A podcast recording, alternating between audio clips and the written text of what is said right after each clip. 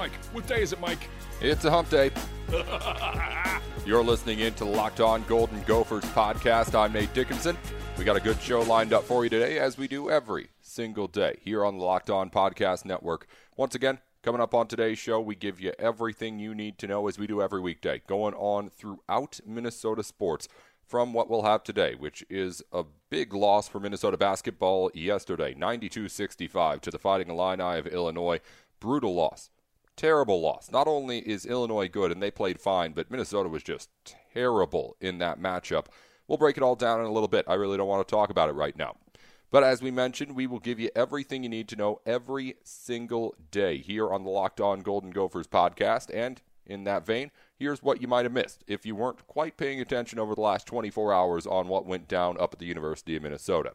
Our team was terrible yesterday in basketball. We already went through that. Also, it's signing day today, the early signing day for football teams around the NCAA. If you're on Twitter, you already know that Minnesota has been prepping up big for this day. They've got a whole lot of stuff planned, as pretty much everyone on social media and college football does for this day. They like hyping up their new guys, and they're going to do so throughout the day today. You'll be able to get to know these players, as Minnesota wants you to, and they'll be putting out a lot of content throughout the day. So be sure to check that out if you're interested in the future of the Gopher football team. Also in Gopher football news, Mo Ibrahim is a well-deserving recipient of the Big Ten Running Back of the Year award. He, no pun intended, ran away with it. Gophers running back was outstanding this season. I mentioned it in the game against Nebraska. I don't know how many wins Minnesota has if Mo Ibrahim's not there on the field, because while Minnesota was really struggling through that first part of the season and a whole lot of other aspects of its game, Mo Ibrahim was the constant. He was that guy who was able to get it done every single time. And he gets all Big Ten honors as well. First team all Big Ten, also the Big Ten Running Back of the Year. Minnesota did have some other mentions on that all Big Ten team too. We had three third-teamers, Rashad Bateman, Connor Olson, and Blaze Andries, and three honorable mentions as well, John Michael Schmitz, Tanner Morgan, and Sam Schluter. That's what's going on around Minnesota sports right now. Now let's get a little bit into that game here yesterday, because it was not very good. Minnesota was terrible, and we'll break down all the stats in just a minute. But I want to try and find, before we get into all the bad stuff, some of the positives that we can maybe take away from this game. Not really individual stuff. I'm talking like big picture. I'm talking like season-long kind of things. First off, going into this game, it's not like Minnesota was expected to win. Yes, the Gophers were 6-0 going into it, and Illinois had already lost two games. But you have to remember those two games were against Baylor, one of the top two teams in the nation, and Missouri, who is now ranked. I don't know if it was the win over Illinois that put them into the top 25, but they're like 16 now, I think. And they've proved that they're good enough to be able to run with an Illinois team.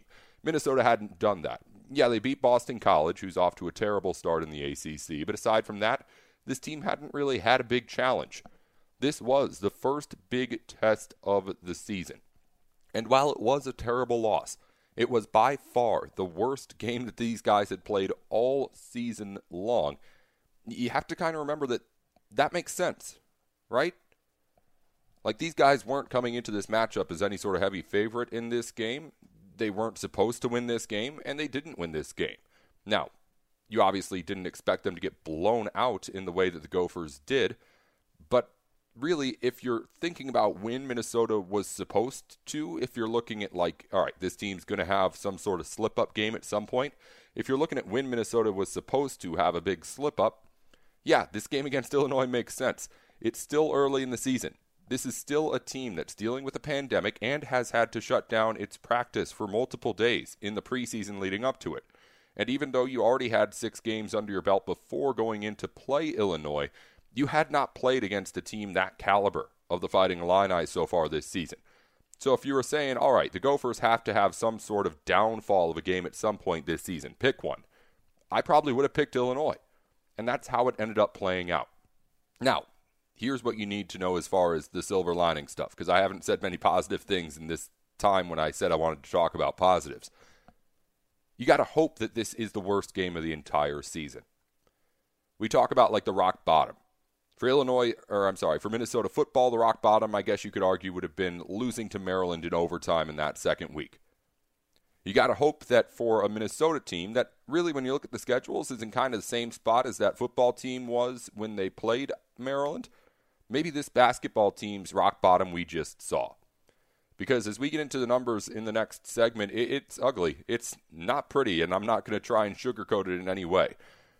But you got to hope that you can build from this, understand what went so wrong, and when you're going on and playing what is now 7 of 8 ranked teams in your next 8 games on the schedule, an absolute gauntlet going forward, as I called it yesterday, hope that you can be better now. Because if this is a game that we're going to see more than once from the Minnesota Gophers on the basketball courts, I don't think this can be any sort of NCAA tournament team. I don't think that's what's going to happen. I really do believe that this can be the rock bottom for this team. But you got to hope that it is. You got to hope that the Gophers are thinking right now, all right, we sucked yesterday, and they did. But now let's learn from it, get better, and make sure that we don't put together a performance like that again. Because it was a slap in the face and honestly one that you could have seen coming. Because again, Illinois is good. Minnesota hadn't played anyone close to that good so far this season. And it looked like it. Illinois had already played a couple of ranked teams. Baylor, one of the best teams in the country, along with the Illini. Minnesota hadn't had that experience. They got it. They got knocked down. Now the question is, how do they get back up? That's what you got to be thinking about looking forward. And that's what you have to be at least having the mindset of if you want to stay any sort of positive going into this big stretch against all sorts of really good talent. Well, if I had to guess, I'd say the Gopher basketball team is not chilling today. I would say Richard Pitino is probably working them pretty hard. But if they were chilling, I'd tell them to reach for a Coors Light, the beer that's literally made to chill. Now, you're probably already aware that when they say made to chill, they mean like relaxing, hanging out at the bar, watching the game with the guys in the basement, in the man cave, or wherever you may be, on the tailgate when we're able to do that again. But did you know that it's also literally made to chill, too? I'm talking about cold filtered, cold lagered, and cold packaged as well. It's as cold and refreshing as the Colorado Rockies. Perfect for a moment to unwind. Coors Light's the one I choose when I need to chill out, so when you want to hit reset, reach for the beer that's literally made to chill. Get Coors Light in the new look delivered straight to your door at get.coorslight.com. That's get.coorslight.com. Also, if you needed a little bit of extra energy after you're done chilling out, whether it's to get yourself through that work day or get yourself through that workout, whatever else you may need some energy for, I suggest you head over to Built Bar. They're the people that you need to know as far as energy bars go and protein bars. Because let's be honest, you can get your protein in a whole lot of different ways nowadays. You got the powders, you got the shakes, you got the energy bars like Built Bar. But nobody quite gives you that taste that Built Bar can provide. They've got outstanding flavors, 18 of them for you to choose from. So you know there's going to be something that you like, from classic flavors like double chocolate, mint brownie, peanut butter, to new things they're putting out, like cookies and cream, cherry barcia, carrot cake. It's unique, but if you're into that stuff, you're going to like it from Built Bar. It's 100% covered in chocolate and soft and easy to chew, covered in 100% chocolate, not 100% covered in chocolate. I should make that distinction as well. And soft and easy to chew, too, because I hate getting those little, like, granola bar things stuck into your teeth, you know? It just sticks in your mouth all day, and then you're gnawing at it with your tongue. It takes up so much of your attention, and it bugs me. But anyway, let's move on. Not only does Built Bar provide all of those great things as far as taste and texture goes, but they're healthy as well. Less than 200 calories per bar, less than 5 grams net of carbs and sugars too, and the protein that you need. We're talking up to 20 grams of protein in these things, depending on which flavor you're choosing from. Built Bar is a little bit of everything, the whole package. It tastes good, it's good for you, it's all natural too. You're not getting any of that fake stuff that could hurt your body down the road. Built Bar's all that you need to get that extra boost of protein for your workout or just to get through the day. You know how it goes. If you go to BuiltBar.com right now, also, we got a deal for you. Use the code LOCKEDON, and you'll get 20% off your next order. Again, the code LOCKEDON, no space, for 20% off at BuiltBar.com. Well, coming up next, we're going to talk about that Gopher basketball game between Minnesota and Illinois. Again, it's not something I want to get into all that much, but we're going to break it down, and I won't go easy on this team either. Nate Dickinson here on the Locked On Golden Gophers podcast.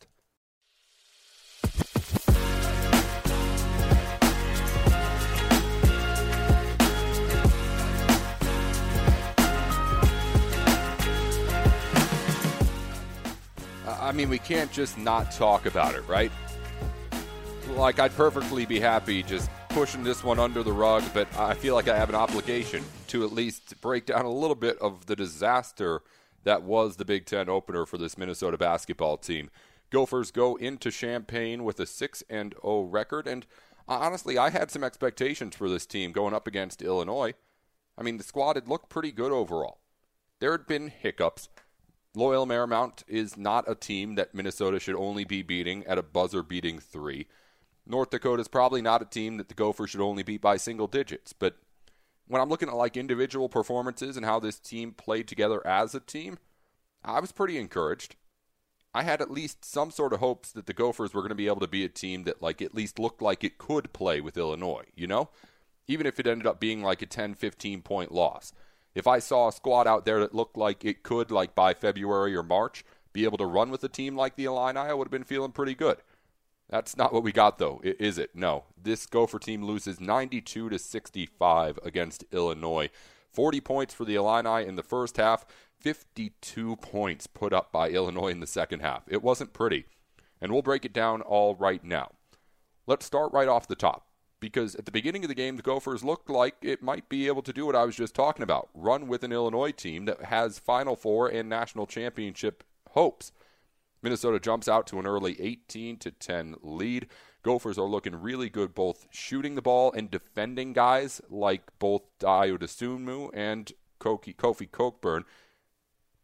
But then everything kind of falls apart. And it all starts when Liam Robbins picks up his second foul of the game about 4 minutes into it. I don't remember exactly when it was. I don't know if, no, I don't have it in my notes the exact time it was, but it was somewhere around that first TV timeout. Robbins picks up his second foul. It's something we've talked about before. This guy's shown he can be elite.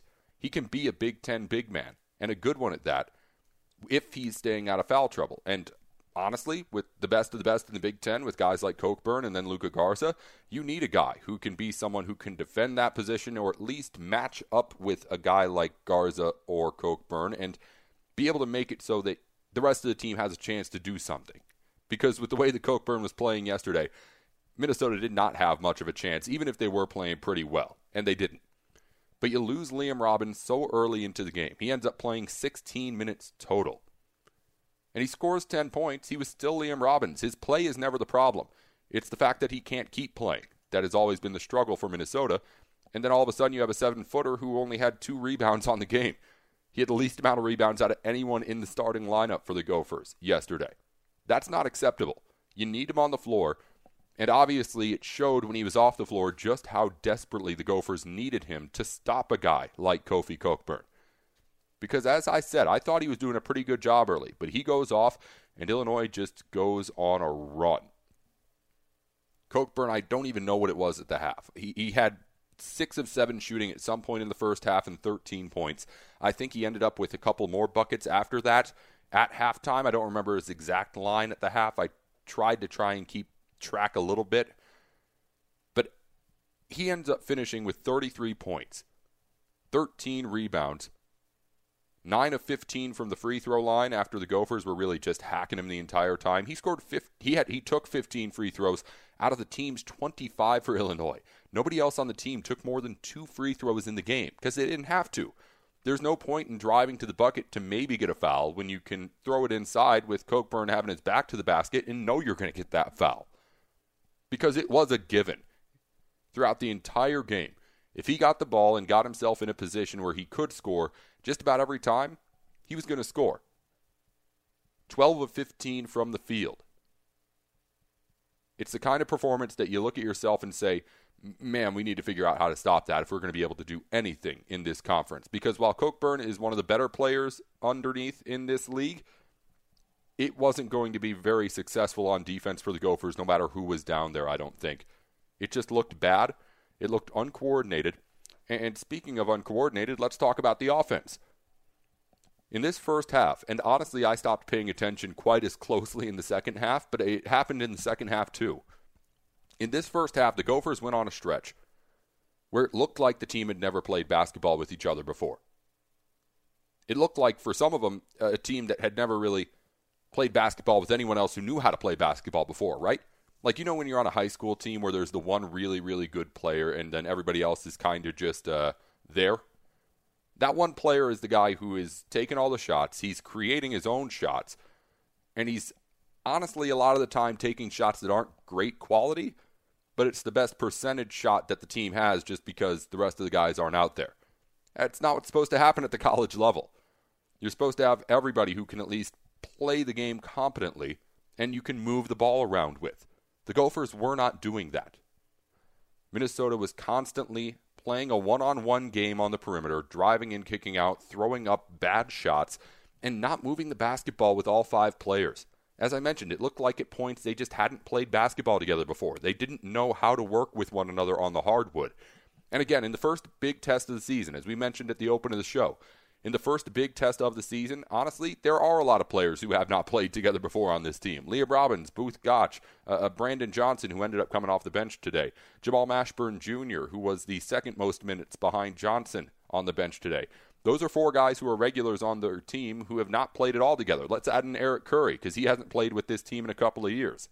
That's a lot of guys who still have to get used to each other, so I guess it makes sense that they weren't quite as fluid as they had been previously against a really good team, but that was just brutal.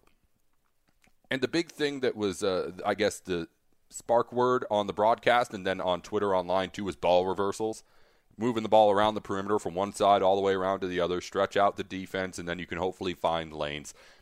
I don't know if I believe in ball reversals themselves, per se. Obviously, moving the ball is important, but I'm not someone who believes that at the college level, just throwing the ball around the perimeter from one side to the other is just something that's going to break a defense after a while. You got to be able to do more than just reverse the ball, and it's more complicated than that, but the sentiment is the same. It's ball reversals are a way to move the ball around when you're having trouble moving the ball around, and the Gophers weren't doing it. So, again, I'm not a huge fan of just ball reversals themselves as a standalone thing, but again, it's the motion and the fluidity of the offense that you're looking for when people are complaining about that, when in this case, Dan Dockich was complaining about that on the broadcast yesterday.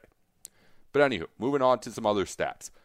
Let's talk about just how bad this was for the Gophers as far as the numbers go. In the first half, Minnesota shot 23% from the field. It was out-rebounded by 10. But, and I said this on our Twitter page, and you can give us a follow again, at LO Golden Gophers. This team was only down 11 at that point. If you had gone into the game saying, hey, Minnesota's going to play an Illinois team that is national championship contending talent, has two superstars in the Big Ten, and in the first half, the Gophers are going to shoot 23%, and Illinois will out-rebound them by 10. Do you think the Gophers are only going to be down 11 points? I mean, I know there's only so many possessions, but I would say that only being down 11, having a chance to be able to get hot in the second half and come back into that game, that's something you could be grateful for. Obviously, it didn't happen, and the Gophers continued to just be terrible throughout. Ends up finishing 27.5% from the field. The Gophers made 19 shots from the field in the entire game of those 40 minutes. Out-rebounded by a score of 49-32. Marcus Carr led the way with 16. Robbins, as we mentioned before, he had 10 points. He was the only other scorer in double digits. Marcus Carr, though, got his 16 points on just 3 of 13 shooting. It was the first really poor game we saw from the Gopher point guard all season. I would have loved to see how the Gophers would have done without having to spend so much energy on Kofi Cockburn. Because, again, that was the key. He was the star for Illinois. And Minnesota had to expend so much energy on defense, focusing on trying to get him to not score, which didn't work, that I really think it affected how many points, obviously, that Illinois scored on the scoreboard. But I think it could have also even affected the other side of the basketball for Minnesota. I mean, knowing that Cockburn's going to be able to go down there and he's been so dominant, maybe that means that Minnesota feels a pressure to score more quickly, to get more shots up, to be able to put the ball in the basket, while meanwhile at the other end, Cockburn's just go and catch the ball, post move, easy bucket. That's a bit of a stretch, but I do want to know if Liam Robbins had been able to be in there 30-plus minutes, which he would have been if he had stayed out of foul trouble. They needed him out there against the big man from Illinois. Would this team have been able to do better? Or I guess how much better would this team have been able to do, defensively especially, because 92 points is unacceptable. That's not going to win I would say any basketball games for this team. While the Gophers have decent scorers, they don't have the ability to put up 90 points in a game, at least not unless they're playing some sort of really high-paced game where they play a lot better than they did that time around. I'm just not sure what the answer is entirely, but I want to say that it would add something to do with the fact that Robbins wasn't out there on the floor. I want to see him out there more. I understand that he's a big man in the Big Ten, and Daniel Oturu had foul trouble at times for Minnesota last year, too. There's a lot of contact down in that paint, and the guy who's down there on defense is going to take a lot of those fouls. But Minnesota isn't someone who can afford to not have Robbins on the court, especially as we get into Big Ten play. So that's something they need to figure out. One final note before we get into our final segment of the show, we're going to be breaking down Pro Football Focus's evaluation of the Minnesota football game against Nebraska over the weekend, by the way. But one just thought I had when going over the box scores and stuff, post-game and all that, this was a 27-point loss. And I don't know if I've ever watched a game before where I could say that in a 27-point loss, a team could have won it had they played better. Now, I'm not saying that would have happened. If Kofi Cockburn's not doing what he's doing, odds are someone else who's really talented on Illinois is stepping up and providing a little more too. But honestly, I mean, when you look at all the mistakes that were made, I think you could argue that there are 27 points worth of mistakes there, no? Like the Gophers, if they had played at least a good game, there's no way this margin is that big. Because honestly, it could have and should have been a little bit bigger even, I think. Like, these are two Big Ten teams. Nobody's going to beat anybody by 50 or anything like that. But I really could have seen this team losing by, like, only 10 or 11 points, even if they play, like, just as good as they had in their other games they played this season. They would have needed to play well to beat Illinois. There's no doubt about that. And probably above what they had done so far this year. But when I look at how badly Minnesota played, I legitimately was thinking, man, could this have been a game? Could a game that was almost a 30-point loss have been a game if the Gophers had just played, like, decently? I've never thought that before, I don't think. I don't think there's ever been a situation where I've seen a team play so poorly in a loss that was still close enough where it could have, if it was cut in half, been a ball game in the second half for a lot of it, you know? Even if this is a 15-point loss, the Gophers are still going through the second half with an idea that they could win. It would have been like a 7, 8, 10-point game throughout the middle parts of that second half, where it's still not over yet, you know? And then Minnesota maybe goes on a run and makes it real close or even wins. But maybe it's a stretch. And I'm not saying that if the Gophers had played well, they would have beaten Illinois, but that was one thought that just popped in my head. Like, man, this team played so badly. I really think they may have been able to make up a 27-point deficit if they had played even just a little bit above average for their skill sets. But we'll talk about all that later on and what's next for the Gophers. In our next segment, we're breaking it down football. Pro Football Focus. We got all the advanced stats that they have from Minnesota's matchup with Nebraska over the weekend. What was good? What wasn't great? Well, it was all pretty good for Minnesota in getting a win after 22 days off and without 33 players. We'll tell you how good Pro Football Focus said the Gophers did in just a minute here on the Locked On Golden Gophers podcast.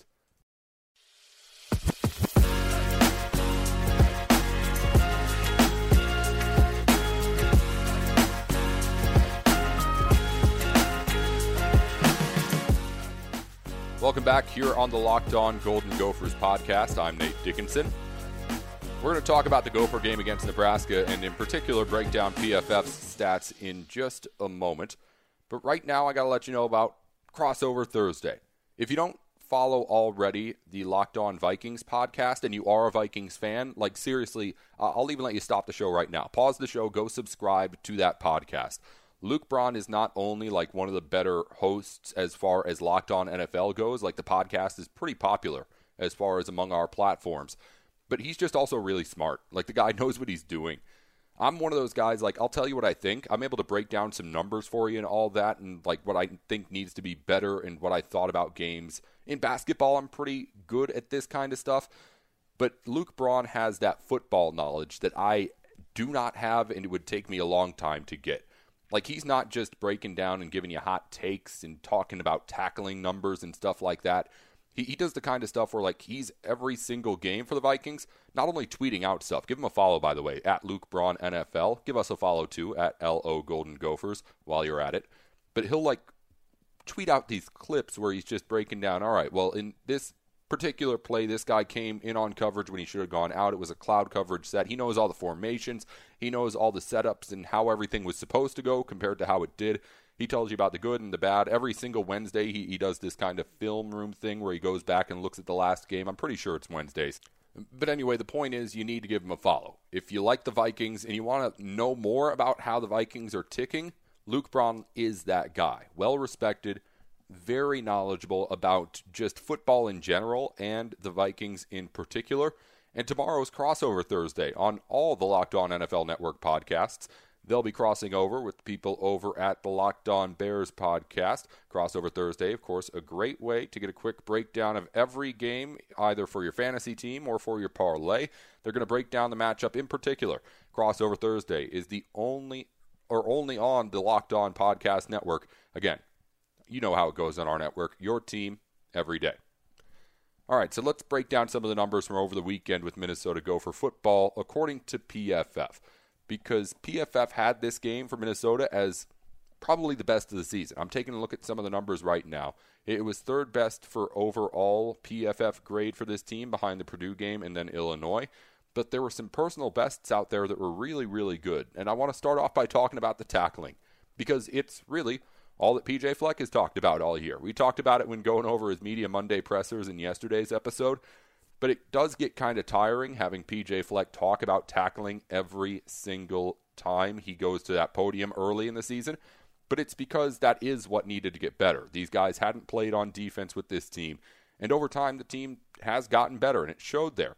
From the first couple of weeks when the tackling was just okay, we had an 81 grade. And again, these grades 0 to 100, they mash up every single play that a player or team made and put it together into one number. 50 is average, 100 the best, 0 the worst. And it just measures how well the Gophers did their job in this case, tackling. And they have other stuff like run blocking, running, receiving, passing grades. It's for everything. But it's not a measure of just like how well the team played overall. It's just a measure of how well the team did at one particular thing. Or if it's an individual player, it's how well like Tanner Morgan was at being a quarterback. Not saying that he had a better game than, say, Mo Ibrahim. It's just that he did his job better. Again, just want to give that quick recap of how this all works. But the tackling grade against Nebraska for Minnesota, after 22 days off, missing 33 players on the roster, many of them on the defensive line and all over really the entire team, but all over the defense too. Minnesota put up a season-best tackling grade of 90.3. That's not just good for Minnesota. That's elite as far as PFF grades go. Again, this is a 0 to 100 thing. Previous best was against Purdue, an 81.8. But aside from that, 90.3 is 15 points better than any game the Gophers have played all season long. This team stepped up with a lot of players out. A lot of younger guys had to get reps, and they did what they had to do. And with more than 2 weeks without getting on the football field at that. You weren't always even practicing all that time when you were going through that 2 weeks, obviously, because you were doing it for COVID-19 concerns. But there's another side to that, obviously, too, that, you know, maybe you think after 2 weeks of rest you should be able to tackle better. You got fresher legs. The team has been able to focus on things when they have been able to practice. So you can take that as you may, but I think it's impressive that that team came out after losing so much time and being able to do what they did as far as tackling the ball carrier goes, at least according to PFF again.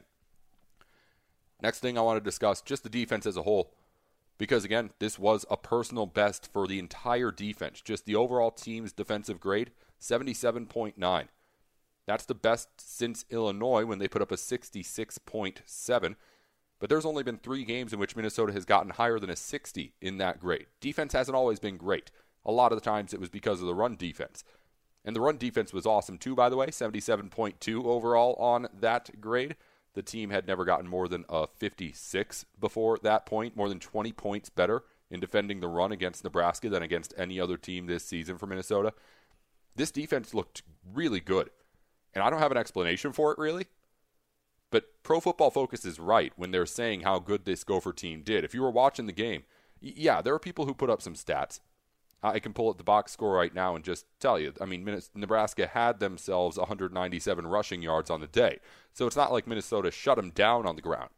But they did easily do better than they had all season long.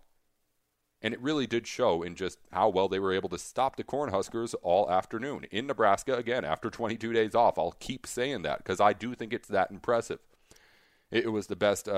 There's a coverage grade as far as like the pass coverage. That was best of the season. It was the best pass rushing that this team has had since Illinois as far as getting to the quarterback. In fact, all of the team defensive grades like throughout, which, again, I'll go over them right now. There's an overall defensive grade. Then there's a run defense, a tackling grade, a pass rushing game, and a cup grade and a coverage grade. Those were all above 70. That's the first time that's happened all season for Minnesota. In fact, just looking over it now, out of those five categories, it's the first time that Minnesota's had more than two of those categories sit at over 70. That was, again, at Illinois. This defense was really good. I don't know why.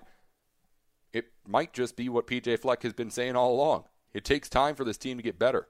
You give them a second, you give them some experience, and they'll be okay. Yeah, it is going to be bad in season opener against a Michigan team that's playing a bunch of five-star recruits. They get that. But you got to be patient with them. And it feels like the patience may have paid off against Nebraska. One final note, Mo Ibrahim, who was named Big Ten Running Back of the Year, we mentioned that at the top of the show earlier today. He had another good game despite not having a great supporting staff behind him as far as blocking goes. The run block grade for Minnesota was the worst of the season, a 55.3, which is just average. For some context, Minnesota had been averaging around 80 on the season, which is like outstanding, elite. Minnesota had done an outstanding job blocking for their star running back. That wasn't the case against Nebraska, but Mo Ibrahim still went off. I mean, he still had a 100-yard game and two touchdowns on the stat sheet, but as far as Pro Football Focus goes, he was still himself too as well. His running back grade was the worst of the season. It was a 65, but 65 is still good, and it really is just his worst of the season because he's been so good before. Like, it was only like 3 points worse than what his worst before that had been. That was against Iowa. So he was able to put together a good game despite not having the blocking that he usually had, blocking that had been elite. And, I mean, it's part of the reason why he is the Big Ten Running Back of the Year. When other things are going wrong for this team, Mo Ibrahim just keeps on chugging. That's all there is to it. And it's part of the reason why, at least I think, he should be able to get some sort of NFL potential at some point. I don't know when that is. I don't know if he goes out. I don't know what even the draft projection would be on him right now. I don't look at all that stuff until we get around draft time. But Mo Ibrahim is really good, I guess, is my final point. And that's how we'll end up here on the Locked On Golden Gopher podcast here on a Wednesday. Nate Dickinson here, again, back with you tomorrow. We do it every single weekday here on Locked On Golden Gophers. On tomorrow's show, we're going to be breaking down the signing class from today. It's early National Signing Day for the football team. We'll talk about just how good the Gophers did this cycle. That's coming up tomorrow on the Locked On Golden Gophers podcast. I'm Nate Dickinson here with Locked On Golden Gophers on the Locked On Podcast Network. Until next time, row the boat, sky you ma, go Gophers.